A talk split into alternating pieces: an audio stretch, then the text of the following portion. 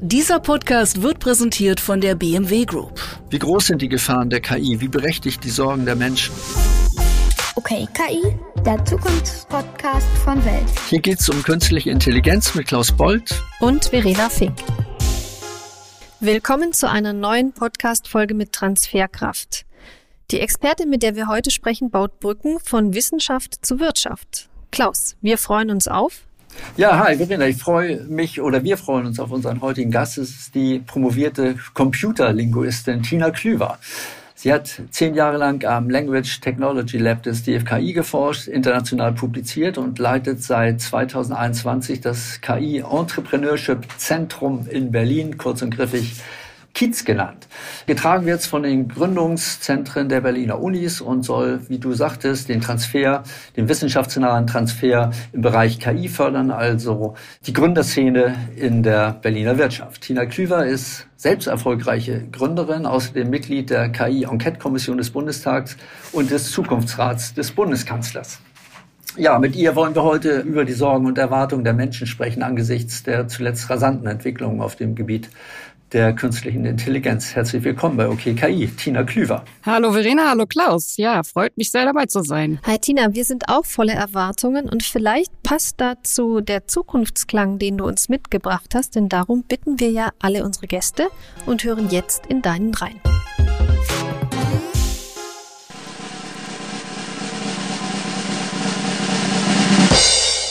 Die Spannung steigt, ein Trommelwirbel. Was hat er für dich mit Zukunft zu tun? Ja, das war tatsächlich ganz schön knifflig, sich darüber Gedanken zu machen, ähm, welcher Ton das am besten zum Ausdruck bringt.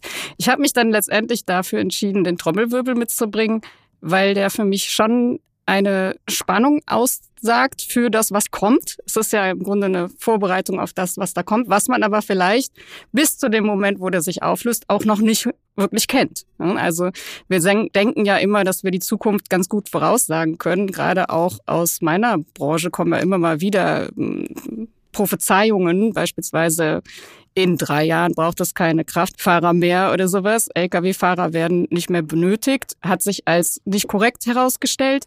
Und ähm, ich denke, der Trommelwirbel verbildlicht das so ein bisschen für mich, vertont das für mich, dass man immer auf, ja, da kommt was Neues, da kommt was Spannendes. Aber bis zu dem Moment, wo es eintritt, wissen wir halt auch wirklich nicht, hundertprozentig nicht, was es sein wird. Da steckt so viel drin. Also Spannungsaufbau, da, da baut sich ja wirklich was auf. Die Erwartung steigt und vielleicht auch schon Vorzeichen oder Indikatoren, die darauf hinweisen, was in der Zukunft passiert. Also es ist die Ungewissheit, die uns an der Zukunft fasziniert. Auf der anderen Seite wollen wir es uns gerne wissen und wahrscheinlich bist du in diesem Spannungsfeld viel unterwegs. Genau. Und dann möchte ich vielleicht auch nicht ausschließen, dass als Kölnerin der Trommelwirbel vielleicht auch noch einen anderen Teil meiner Seele berührt hat. Aber da kommt er ja im Karneval relativ viel vor. Aber das ist nebensächlich. Damit, da ich in Köln lebe, stößt du bei mir jetzt gleich wieder ein Ohrwurm an, der was mit dem Trömmelshit zu tun hat. Ja. Deshalb machen wir doch direkt kurz mal in, in einen Ausflug von deinen Kölner Wurzeln zu dem, was dich heute umtreibt. Inwieweit hat dich dazu der Kölner Karneval inspiriert, in der Zukunft zu forschen? Ja, interessante Frage. Habe ich mir noch gar nicht gestellt, aber vielleicht gibt es tatsächlich einen Zusammenhang, weil im Karneval ist ja schon so ist, dass man in unterschiedliche Rollen schlüpft durch die verschiedenen Kostüme und auch andere Dinge ausprobieren kann, andere ja, Kontakte vielleicht auch findet. Und ich glaube, da geht schon ein Stück gemeinsam ähm, mit dem, was an Zukunft spannend ist.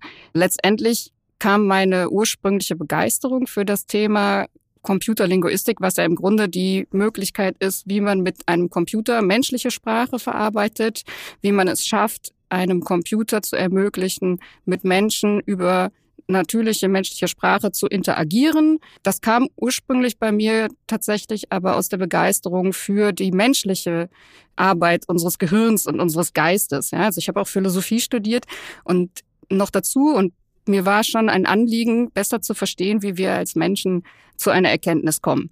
Und dann habe ich aber auch merken müssen, dass das sehr, sehr komplex ist und dachte mir, vielleicht kann man ja mit Maschinen nachvollziehen, wie sowas funktionieren könnte und daraus dann etwas auch lernen über die menschliche Erkenntnis.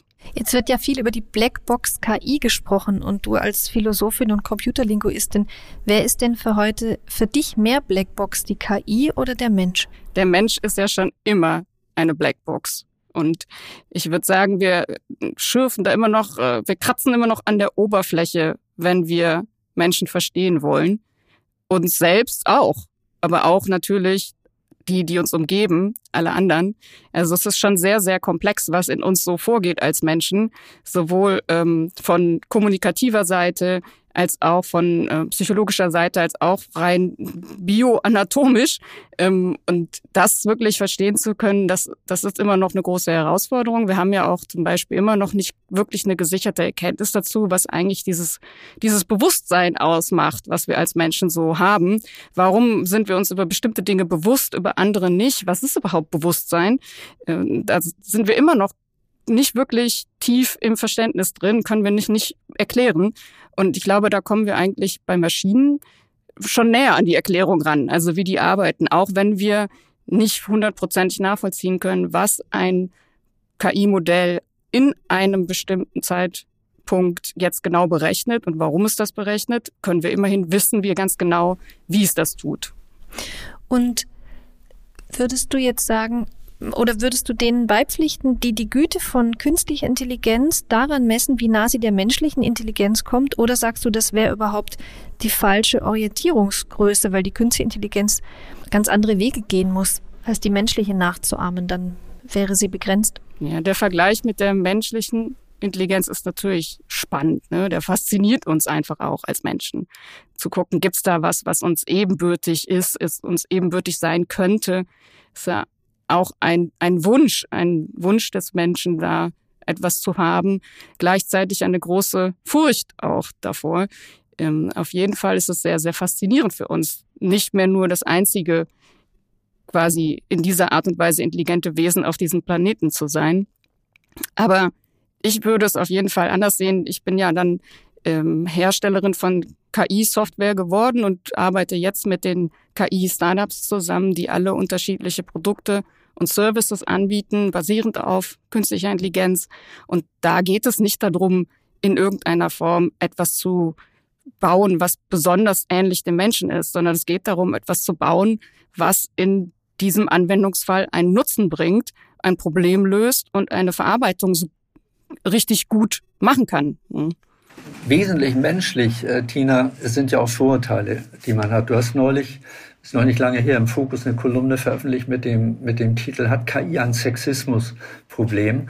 Und unter dem Titel auf die Gefahren der Diskriminierung in KI-Modellen hingewiesen. In der Industrie schreibst du, bei Maschinendaten spielt das natürlich äh, keine Rolle, aber natürlich überall dort, wo menschliche Daten verwendet werden. Das treibt auch viele Menschen um und bereitet auch vielen Menschen natürlich Sorge. Die großen Anbieter von Sprachmodellen, OpenAI und Google, äh, stecken Zeit, Geld, viel Arbeit in die Reinigung ihrer Systeme von verletzenden und schädlichen Aussagen. Lass, lass uns darüber sprechen. Wer legt fest, was verletzende und schädliche Aussagen eigentlich sind? Äh, müssen wir dies privaten amerikanischen Tech-Konzernen überlassen? Ja, das ist eine sehr, sehr spannende Frage, weil natürlich aktuell die Hersteller der Modelle selber auch die sind, die definieren, was sie zulassen und was sie nicht zulassen möchten. Und es gab da letztens ganz interessante Auswertung zu, ähm, die gezeigt hat, auf welcher, ich sag mal, politischen Werteordnung sich die verschiedenen Hersteller von solchen Modellen eigentlich einsortieren würden. Ne? Und da war OpenAI beispielsweise auf einer sehr äh, eher liberalen politischen Agenda ähm, was ja auch schon den Vorwurf der Cancel Culture äh, auch für OpenAI und die KI-Modelle getriggert hat. Ne? Also dass man im Grunde da so eine Art Zensur einzieht zu bestimmten Dingen, die ähm, letztendlich aus den Daten ja kommen. Und ich glaube, es ist eine sehr großer, große Herausforderung und ein schwieriger Balanceakt natürlich, da die, die richtige Mitte zu finden. Und ich bin mir ziemlich sicher, dass ein einzelnes Unternehmen, das wird nicht wird stemmen können. Ähm, du, du, bist ja auch Philosophin oder hast Philosophie studiert. Wie will man überhaupt entscheiden, was gesellschaftlich akzeptabel ist und was nicht? Die, die Meinungen darüber, was politisch korrekt ist, etwa gehen ja natürlicherweise und aus guten Gründen äh, weit auseinander. Die einen sagen, Planwirtschaft sei äh, politisch korrekt, die anderen sagen, nein, es ist die Marktwirtschaft. Die einen halten die Corona-Politik Schwedens für die richtige, die nächste, äh, die anderen jene von Deutschland für die bessere. Die einen gendern, die anderen lehnen das Gendern ab. Man bewegt bewegt sich da schnell in so einer endlosen Spirale voller Paradoxien oder man landet im Totalitarismus, wo dann die Obrigkeit kurzerhand festlegt, was opportun ist und was nicht. Was sagst du? Darf KI politisch korrekt sein oder wird sie dann erst recht gefährlich, wenn sie allgemeine gültige Maßstäbe aufzustellen scheint? Ja, es, die es ja nicht gibt. Ja, ja, absolut. Ist definitiv eine sehr, sehr komplexe Fragestellung. Und ich glaube, dass wir dass wir natürlich sehen müssen, dass KI schon jetzt ein Spiegel ist dessen, was in unserer realen menschlichen Kommunikation und Welt passiert. Dadurch, dass wir in diese KI-Modelle eben menschengemachte Daten einfüttern. Also jede Menge Text, Kommunikation, Artikel, ähm, Untertitel von, von, von Filmen. Das ist ja alles menschengemacht. Das sind alles Dinge, die auch Sachen zum Ausdruck bringen, die in irgendwelchen Köpfen so vorhanden sind. Und dadurch ist KI, hält uns im Grunde ein Spiegel vor. Ne? Und ein bisschen als Brennglas fast schon so ein bisschen, weil es ja aus dieser verschiedenen Menge von Beispieldaten immer einen Exzerpt macht und dann etwas produziert, eine Antwort gibt beispielsweise jetzt oder ein Bild generiert, was aus diesen ganzen vielen Beispieldaten ähm, eben das Beste ist für diesen Kontext. Und dadurch kann man schon im Grunde fast KI so ein bisschen dankbar sein, finde ich, weil wir dadurch ganz viele Diskussionen auch anstoßen, die ja weit über Technologie hinausgehen. Also wie eben Bias, wie Diskriminierung, wie äh, was ist eigentlich, wie geht man damit um? Und natürlich muss jedes politische System auch, kann man ganz klar sagen, hat ja einen unterschiedlichen Umgang damit. Wir als demokratisches System sind ja viel damit beschäftigt, diese verschiedenen Werte immer wieder zu diskutieren, äh, die immer wieder auch miteinander in den Austausch zu gehen. Und diese Kräfte, die ziehen ja auch aneinander ähm, in einer, wie ich finde, eigentlich ja auch gesunden Art und Weise. In anderen Staatssystemen ist das natürlich nicht so gegeben. Bei allem gesunden Aneinanderziehen sagst du ja auch, wir müssen aufpassen, dass wir uns mit Regulatorik zu KI nicht die nützlichen Anwendungen platt machen. Also ein schöner Satz von dir ist, Technologie löst nicht alle unsere Probleme, aber keine Technologie löst unsere Probleme auch nicht. Welchen Weg wünschst du dir? Ja, also ich bin da tatsächlich äh, relativ vorsichtig mit Regulierung für das Thema künstliche Intelligenz, vor allen Dingen getrieben aus der Einsicht, dass KI ein Set von Technologien ist. Und wir haben nicht umsonst eigentlich technologieneutrale Regulierung, weil wir im Grunde ja bestimmte Anwendungsfälle verhindern möchten. Es geht uns ja um den Einsatz von bestimmten Technologien für bestimmte Zwecke. Es ist für uns beispielsweise ein äh, No-Go zu sagen, wir wollen im öffentlichen Raum eine hundertprozentige Kameraüberwachung mit einer Gesichtserkennung. Und das ist ein Anwendungsfall, für den kann man künstliche Intelligenz einsetzen als Technologie.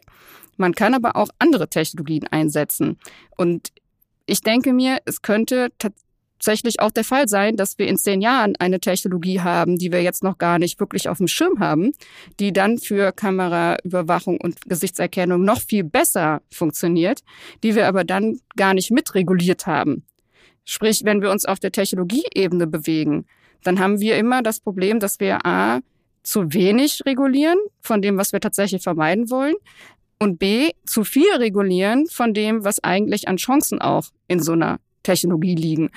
Ich arbeite ja, wie gesagt, größtenteils mit den KI-Startups, mit den jungen Unternehmen. Die haben nicht per se die Kraft, viel Regulierung zu stemmen. Einfach vom Ressourcenaufwand. Und jetzt haben wir sowieso schon relativ hohe Ansprüche an äh, KI-Unternehmen durch die Datenschutzgrundverordnung, weil sie ja immer mit Daten arbeiten. Und das allein kostet sie auch schon Kraft. Also dann, da ist ein Team mit drei Gründer und Gründerinnen vielleicht und die müssen dann anderthalb Personen vier Monate, fünf Monate erstmal auf die Lösung der DSGVO ähm, investieren.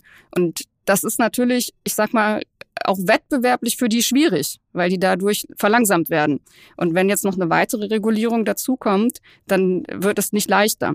Und gerade diese Art und Weise, wie wir jetzt Technologie da regulieren wollen, hat eben eine Grundannahme von Schuld von KI-Systemen. Also erstmal muss bewiesen werden, dass das KI-System, das ich baue und das Produkt, was ich auf den Markt bringen will, tatsächlich, ich sag mal, provokativ unschuldig ist, nicht gefährlich ist. Die, diese Beweislast, die liegt bei mir. Und wenn du jetzt die Beispiele nimmst, die du gerade erwähnt hast, nämlich die Startups, die du aktiv auch äh, förderst und begleitest, gibt es da eins, wo du sagst, es ist gar nicht so einfach, Unschuld zu beweisen, weil das zwar kein klassisch riskanter Fall ist, aber er sich vielleicht in einem Bereich bewegt, der von der Regulierung als potenziell riskant bewertet werden könnte? Absolut, ja. Wir haben viele Teams, die sich zum Beispiel im Bereich des Personalwesens äh, Produkte anbieten. Wir haben Teams, die im Bereich der Energieversorgung aktiv sind.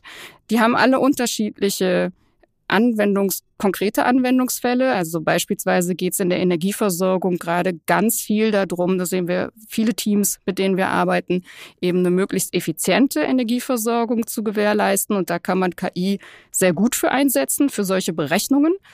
Und das hat aber natürlich jetzt schon ist kritische Infrastruktur. Ne?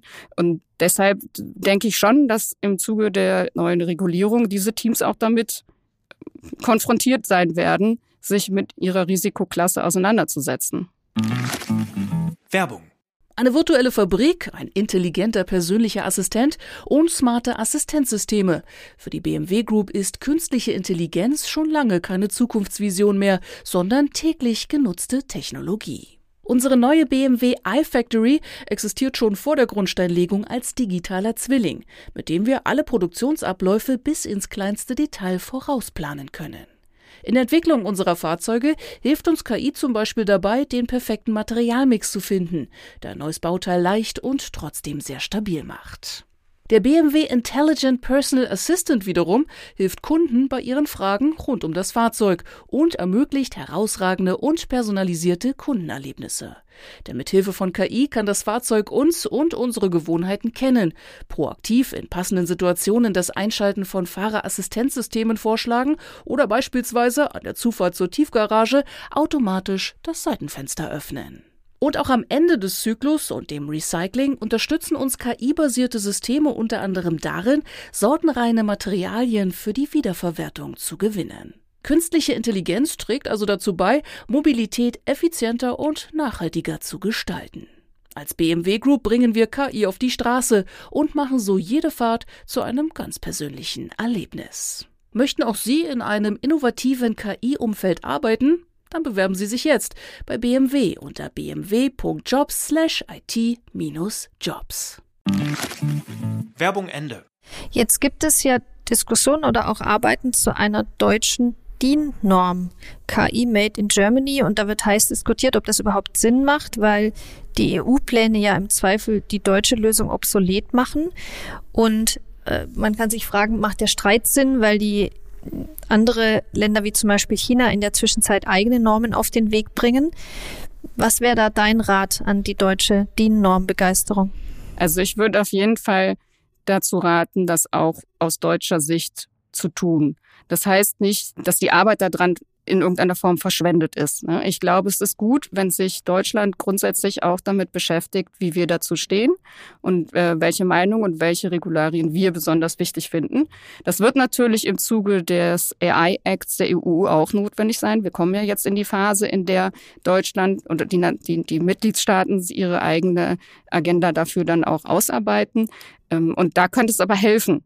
Ne? Also wichtig wäre auf jeden Fall dass es Hand in Hand geht. Dass man nichts nicht irgendwie was völlig Paralleles entwirft, wovon man schon weiß, das hat auf der äh, von Seiten des AI Acts gar keine Bewandtnis und ähm, widerspricht dem.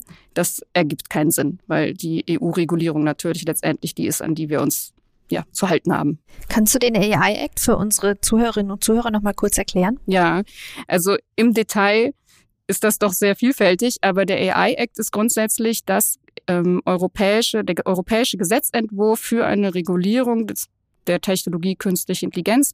Die ähm, Europäische Union ist schon sehr lange fast drei Jahre damit beschäftigt, hier eine, einen Gesetzentwurf zur Regulierung zu entwickeln. Und jetzt gerade ist es einem ersten Abschluss dazu gekommen, nachdem drei Jahre verschiedene Blickwinkel auch auf die Sache immer wieder angehört wurden. Und jetzt geht es in die Nationalstaaten, wie europäische Gesetze dann immer in die Nationalstaaten gehen, damit die entsprechend ihre ihr Feedback dazu auch geben und eventuell auch konkrete Ausgestaltungen, wie dieses Gesetz dann in dem konkreten Nationalstaat ähm, angewendet werden kann. Was vermutlich dringend einer Regulierung bedarf, oder was jedenfalls viele Menschen äh, Sorgen macht und, und umtreibt, das sind die Möglichkeiten der Bild- Manipulation. Die sind ja grundsätzlich auch nichts Neues. Seit es Fotos gibt, werden die äh, manipuliert, montiert, verändert. Zuerst in der Dunkelkammer seit 1990 mit, mit Photoshop, inzwischen mit tausenden verfügbaren äh, Foto-Apps. Aber KI hat natürlich äh, eine Zeitenwende gebracht. Inzwischen äh, macht es sie, macht es jedem möglich, Bilder nahezu perfekt zu manipulieren, auch zu kreieren, allein durch, durch Texteingaben. Wir, wir kennen alle die Bilder von angeblichen äh, Verhaftung Donald Trumps oder vom Papst in, in hipper, weißer Downjacke und äh, das BKA, habe ich kürzlich erst gehört, warnt inzwischen vor einer regelrechten Flut von äh, Deepfake-Kriminalität, zum Beispiel vor Erpressung mit gefälschten Fotos, die Schüler oder Lehrer bloßstellen oder Menschen in angeblich kompromittierende äh, Situation zeigen.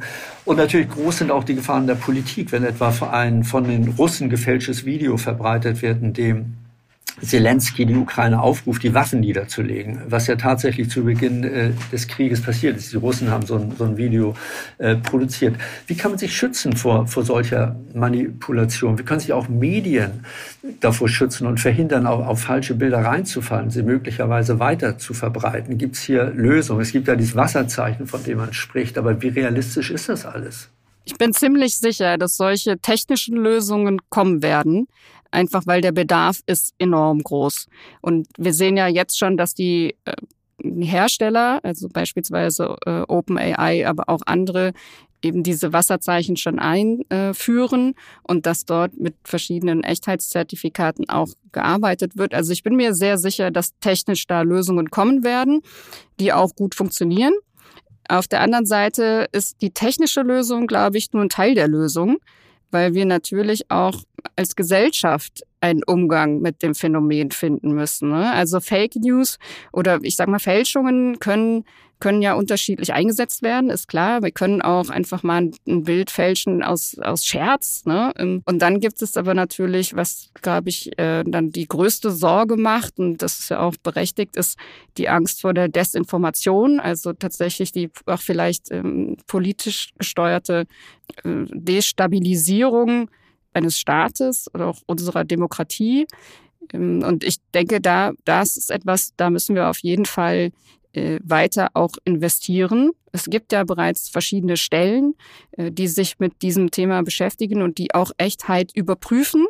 Und die gibt es auch schon seit mehreren Jahren, weil tatsächlich die Bilder ja so kraftvoll sind. Ja, also Bilder haben ja eine unglaubliche Macht über uns Menschen und äh, es hat ja auch schon teilweise gereicht, in der äh, Desinformationskampagne noch nicht mal gefälschte Bilder, sondern einfach alte Bilder zu verwenden oder sowas. Oder die Leute, also man ist halt selbst da irgendwie auch sehr empfänglich für und deshalb müssen wir Umgang dazu finden, damit finden und da denke ich, dass diese Faktenchecker-Teams, die es gibt, dass das auf jeden Fall etwas ist, was noch äh, viel, viel mehr werden wird in der nächsten Zeit ähm, und was eine ganz, ganz wichtige Position einnimmt. Ja, ich hoffe, du hast recht. Also viele Menschen fragen sich, äh, können, können wir unseren eigenen Augen eigentlich noch, noch trauen, wenn wir, wenn wir Bilder im Fernsehen, auch in sozialen Medien natürlich sehen. Denn andererseits gibt es natürlich auch die Möglichkeit, echte Fotos einfach zur Manipulation äh, zu erklären, weil beide voneinander kaum noch zu unterscheiden ist. Also echte Fotos möglicherweise auch mit Wasserzeichen zu unterlegen. Also das ist äh, auch schon fast ein philosophisches Problem. Ja, ja. Also es ist gesellschaftlich eine große Herausforderung. Das können wir nicht, können wir nicht äh, wegreden. Und äh, welche Lösungen wir dann insgesamt dazu finden, das, das, das müssen wir auf jeden Fall in der nächsten Zeit uns überlegen. Also wie gesagt, es gibt schon Dinge, auf die man aufbauen kann. Eben diese Faktenchecker-Teams, die ja auch teil, äh, größtenteils tatsächlich über Staatsgrenzen zusammenarbeiten. Also, dass es in Deutschland welche gibt, die dann auch in Italien ein Faktenchecker-Team ansprechen können, wenn sie eine Fehlinformation oder Vermutung auf eine Fehlinformation aus Italien haben. Ähm, und ich glaube, solche ja, solche äh, Zusammenarbeit, die wird dann einfach noch, noch viel relevanter, auch wenn sie nicht die einzige und alleinige Lösung sein wird. Du sitzt ja im Zukunftsrat des Bundeskanzlers. Was sagt, was sagt denn Olaf Scholz dazu? Ist KI für Olaf Scholz ein Thema? Ja, also natürlich reden wir auch über KI. Es ist immer wieder ein Thema. Wir haben ja verschiedene Themen, die, die gesetzt werden. Ähm, künstliche Intelligenz kam bereits vor und wird auch immer wieder vorkommen, denke ich. Zur Thema Desinformation haben wir uns noch nicht konkret auseinandergesetzt. Äh, wir haben ähm, aber schon über den Bereich Robotik gesprochen, ähm, was es auch für Deutschland bedeutet und welchen Vorteil diese Technologie im Grunde für uns auch haben kann und haben sollte. Ja, also wir sind ja auch oder waren mal ein starker Produktionsstandort und darauf könnte man mit künstlicher Intelligenz durchaus nochmal aufbauen. Solche Themen sind für uns da ganz wichtig im Rahmen des Zukunftsrats, ja. Jetzt bist und bleibst du wahrscheinlich eine Tech- und Zukunftsoptimistin und sagst ja auch selbst, dass wir Technologie brauchen werden, um die großen Themen unserer Zeit zu lösen. Du hast ja viel mit Teams zu tun, die sich mit Nachhaltigkeit beschäftigen. Was von diesen Lösungen gibt dir am meisten Zuversicht? Das stimmt natürlich. Also ich bin vielleicht da jetzt grundsätzlich von meiner Einstellung auf jeden Fall eher die diejenige, die das positiv sieht. Ähm, ich bin der Meinung, dass wir große Herausforderungen vor uns haben, dass es aber auch zu anderen Zeiten des, der Menschheit große Herausforderungen gab und dass die Menschheit sich eigentlich bis jetzt sehr gut adaptiert hat und auch viele gute Lösungen gefunden hat.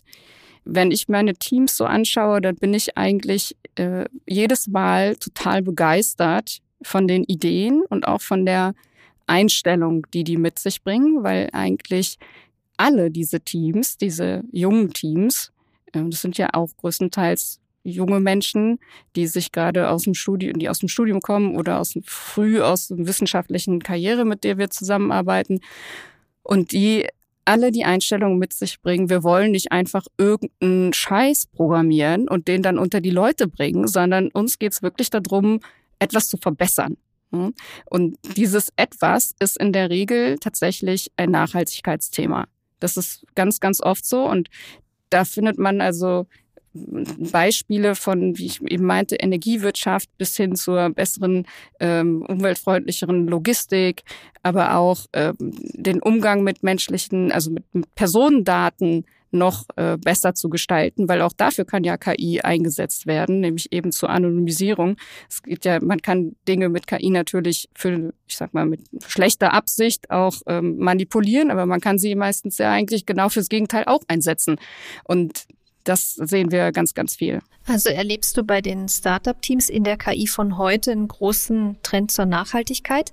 Gibt es noch was, was anders ist bei denen als vor 10 oder 20 Jahren? Also weniger Nerd-Stereotyp, mehr diverse Teams? Gehen die technisch anders ran? Was würdest du sagen?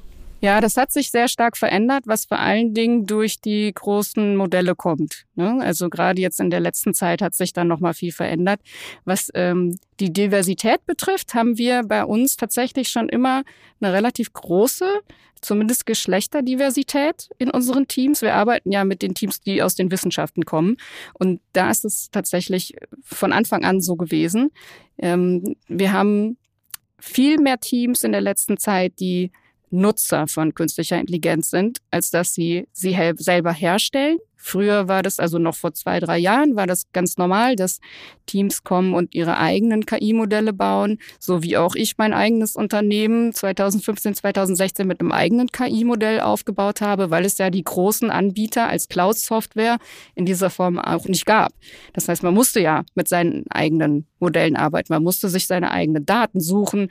Das hatte einen Vorteil, weil man diese natürlich dann auch wirklich als Asset besitzt. Man hat also als äh, Team auch wirklich etwas, was einen klar unterscheidet von anderen, wenn man ähm, eine bestimmte Menge von ganz konkreten Daten, die einem helfen, selber erarbeitet hat.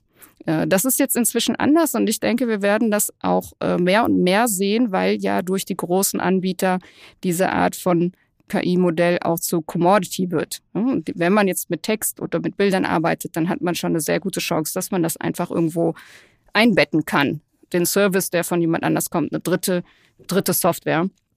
Und ähm, bei anderen wie zum Beispiel konkreten Sensordaten oder ganz bestimmten Audiodaten oder solchen Dingen ist es immer noch so, dass eigene KI-Modelle entwickelt werden. Und das hast du gerade gesagt, du selbst hast ja auch ein KI-Startup groß und erfolgreich gemacht und auch verkauft.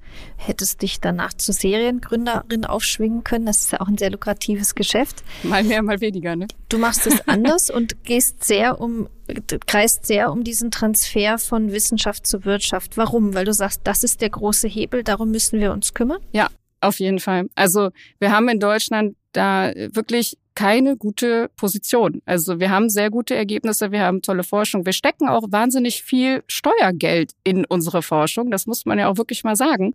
Und aus diesen Geldern muss für, aus meiner Sicht für die Gesellschaft etwas entstehen. Und das äh, kann eine Kommerzialisierung sein, kann eine andere Art der Verwertung sein. Aber auf jeden Fall muss da im Transfer noch viel mehr passieren.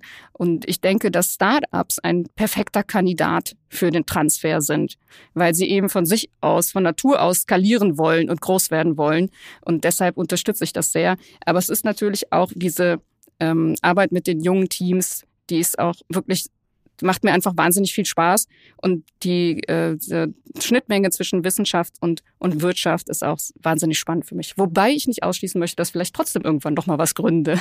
Wir werden sehen. Die Frau für den Transfer voller Spannung und Trommelwirbel.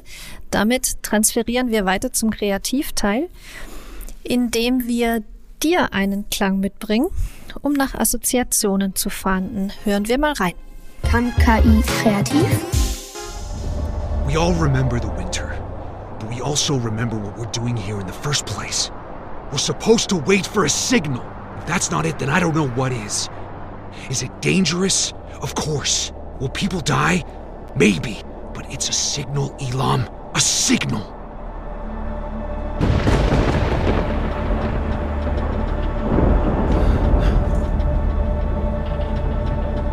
Let's go. It's a signal, Elon.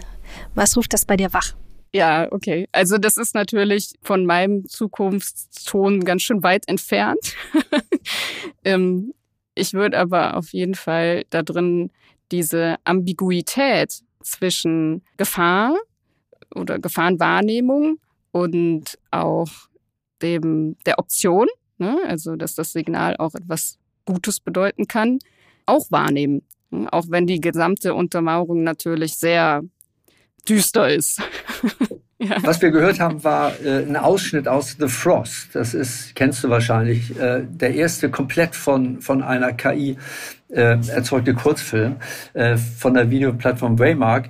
Und äh, in Hollywood streiken Schauspieler und, und Drehbuchautoren aus, ich sag mal, sehr berechtigter Sorge äh, davor, ihre Jobs äh, zu verlieren. Wir haben von, von nahezu perfekten Deepfakes äh, gesprochen.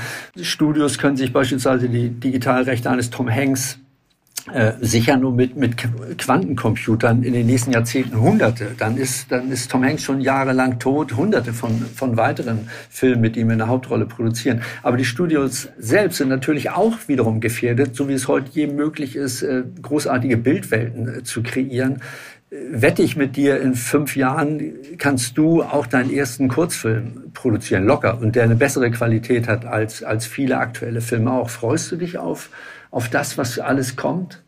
Oder ist das auch ein Abschied von, von menschlicher Kunst und, und Kultur? Ich glaube daran, dass die menschliche Kunst und Kultur nichts ist, was in irgendeiner Form verschwindet.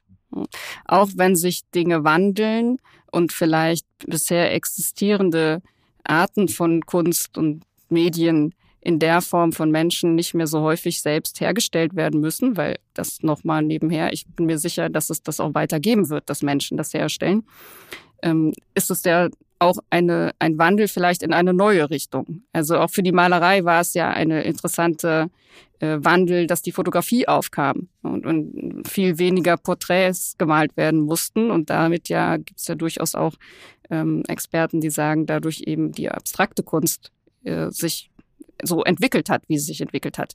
Und ich glaube, der Mensch hat dieses, es ist halt inhärent menschlich, Kunst zu machen. Und äh, das wird nicht weggehen, weil wir als Menschen sind immer noch Menschen. Und es wird auch immer einen anderen Wert haben, ob wir etwas haben, was von Menschen produziert wird, als etwas, was komplett nur von einer Maschine hergestellt wurde. Bin mir, kann mir vorstellen, dass es beispielsweise sowas gibt wie eine neue, ja, so ein Dreh Richtung Handmade nochmal hochqualitativ. Solche Dinge, dass die irgendwann vielleicht nochmal eine größere Rolle spielen, wenn es so einfach wird, selber, dass jeder selber seine Kurzfilme produzieren kann. Unser handgemachter Podcast OKKI heute mit Tina Klüver und mit inhärenter Kunstfreude und Wandelbereitschaft schließen wir dieses Interview und danken dir herzlich, Tina. Ja, ganz herzlichen Dank auch für das tolle Gespräch. Was wir daraus mitnehmen. Technologieneutrale Regulierung sollte sich auf riskante Anwendungen fokussieren. Gegen Deepfake brauchen wir noch mehr Faktenchecker, auch technologisch unterstützt. KI als Spiegel der Menschen lässt uns die Ambiguität zwischen Gefahr und Option spüren und aus Forschungsgeldern muss auf jeden Fall etwas für die Gesellschaft entstehen. Ja, Ihnen auch Ihnen, liebe Hörer, vielen Dank äh, für Ihre Zeit und Aufmerksamkeit. Verena und ich freuen uns, wenn Sie OKKI auf Welt.de oder den üblichen Plattformen begleiten, diese Folge teilen und in Ihrer Podcast-App bewerten. Wir hören uns in Kürze wieder mit einer neuen Folge von OKKI.